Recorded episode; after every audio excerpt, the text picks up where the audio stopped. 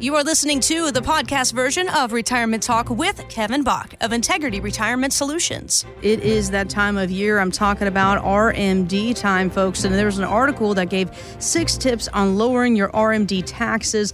The list included the IRA to Roth conversion and, of course, charitable contributions.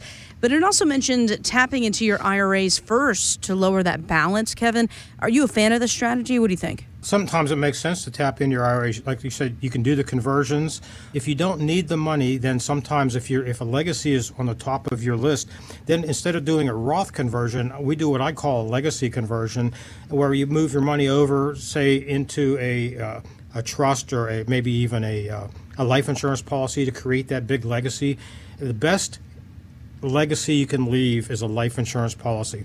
I was just talking to somebody the other day. Said they only it only took them like two to three weeks to get everything put together from their parents because they left a big life insurance policy. They didn't have anything else left, but they had a big life insurance policy. So they inherited that life insurance policy in a couple weeks versus the average estate it takes nine months to two years to, to clear up. So life insurance is quick, it's probate proof, it's um, there's no inheritance tax due on it and they can get the money quick. It's clean. Uh, if you have several different people, you can write a policy for each one. That's a great option for um, taking your RMDs that you, are not using or doing a conversion up to the point of um, needing to take RMDs. Once you turn 70 and a half, you can do something called a qualified charitable distribution. You can send your RMD or part of it directly from the account to a charity. It counts towards your RMD. There's no taxes due to you on it, which can help you with your taxes. And you're helping a charity. You're kind of creating a, a multi multi win situation there. Um, something else you can do. It might be a little late in the year to do it, but you can do what's called a qualified longevity annuity contract. And what that means is the government allows you to take a portion of your annuity and your IRAs or 401ks or whatever, move that forward up to a certain age. Maximum age is 85. You have to start taking income from it.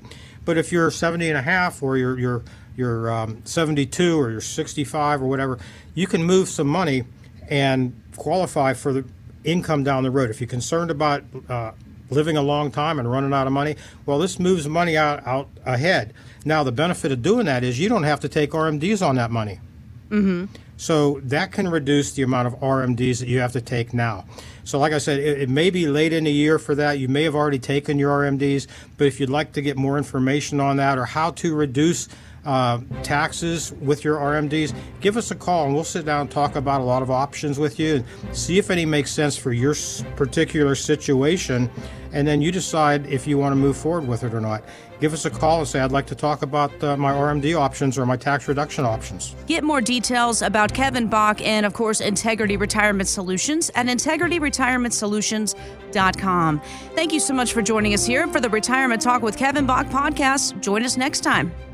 Financial professionals are not licensed in all 50 states. To find out if Kevin Bach is licensed in your state, please call 724 837 3553. Integrity Retirement Solutions is not affiliated with nor endorsed by the Social Security Administration or any other government agency and does not provide legal or tax advice. Annuity guarantees rely solely on the financial strength and claims paying ability of the issuing insurance company. By contacting us, you may be provided with information about insurance and annuity products offered through Kevin Bach, NPN Insurance License number 204 642. 27.